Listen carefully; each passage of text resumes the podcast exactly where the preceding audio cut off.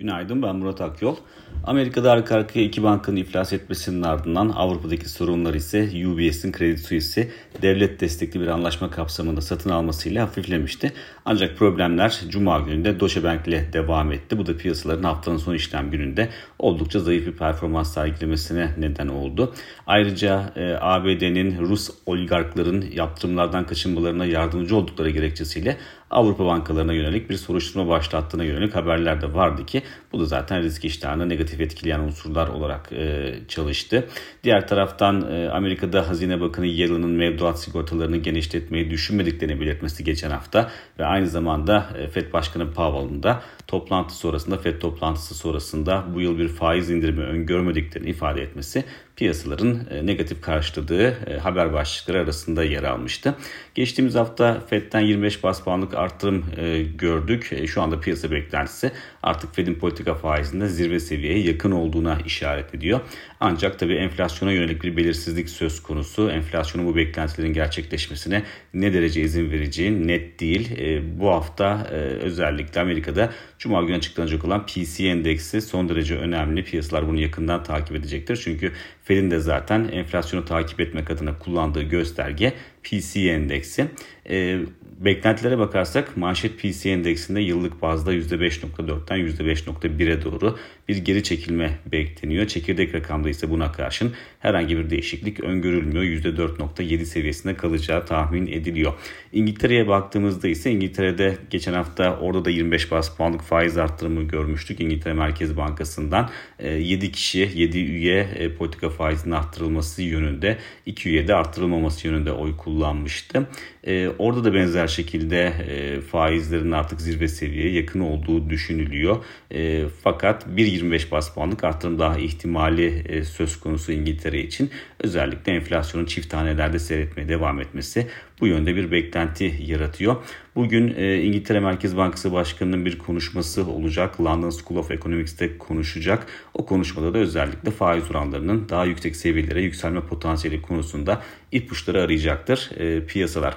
Tabii FED'e dair beklentilerde özellikle e, bankacılık krizi sonrasında e, değişmiş durumda. Mevcut durumda Mayıs ayında FED'in herhangi bir e, arttırıma gitmesi beklenmiyor. Faizleri sabit tutacağı tahmin ediliyor. %5 seviyesinde üst bandı. Ama sonraki aylara baktığımızda ise sonraki aylarda artık e, neredeyse her toplantıda 25 bas puanlık bir faiz e, indirimi bekleniyor FED'den.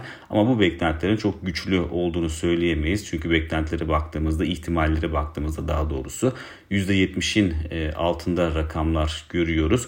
E, geçmiş dönemlerde Fed'in piyasa beklentisine paralel adım attığı dönemlerde çok net biliyoruz ki e, burada beklentiler, olasılıklar %70'in üzerindeydi. Dolayısıyla mevcut fiyatlamalar aslında piyasalarda belirsizliğin de yüksek olduğunu gösteriyor.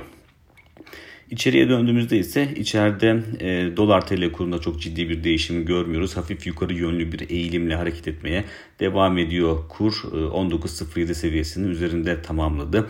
Geçtiğimiz haftayı bu eğilimin hafif yukarı yönlü tepkilerin devam etme ihtimali yüksek. E, bu hafta içeride çok önemli bir gündem maddesi yok. Cuma günü S&P, e, S&P'nin Türkiye'nin kredi notu ve görünümüne dair bir güncelleme yapması bekleniyor ama herhangi bir değişiklik beklenmiyor. E, ne notta ne de görünümde değişiklik yapmayacağı tahmin ediliyor S&P'nin. Zaten yatırım yapılabilir seviyenin de notumuz 5 e, kademe altında yer alıyor. Hatırlanacağı gibi geçen ay içinde yapılan güncellemede Fitch de zaten herhangi bir değişikliğe gitmemiş. Notu ve görünümü aynı seviyede bırakmıştı. Borsa İstanbul'a bakarsak Borsa İstanbul e, geçtiğimiz hafta genel olarak zayıf bir tablo ortaya koydu ki zaten haftayı da %2 oranında kayıpla noktaladı.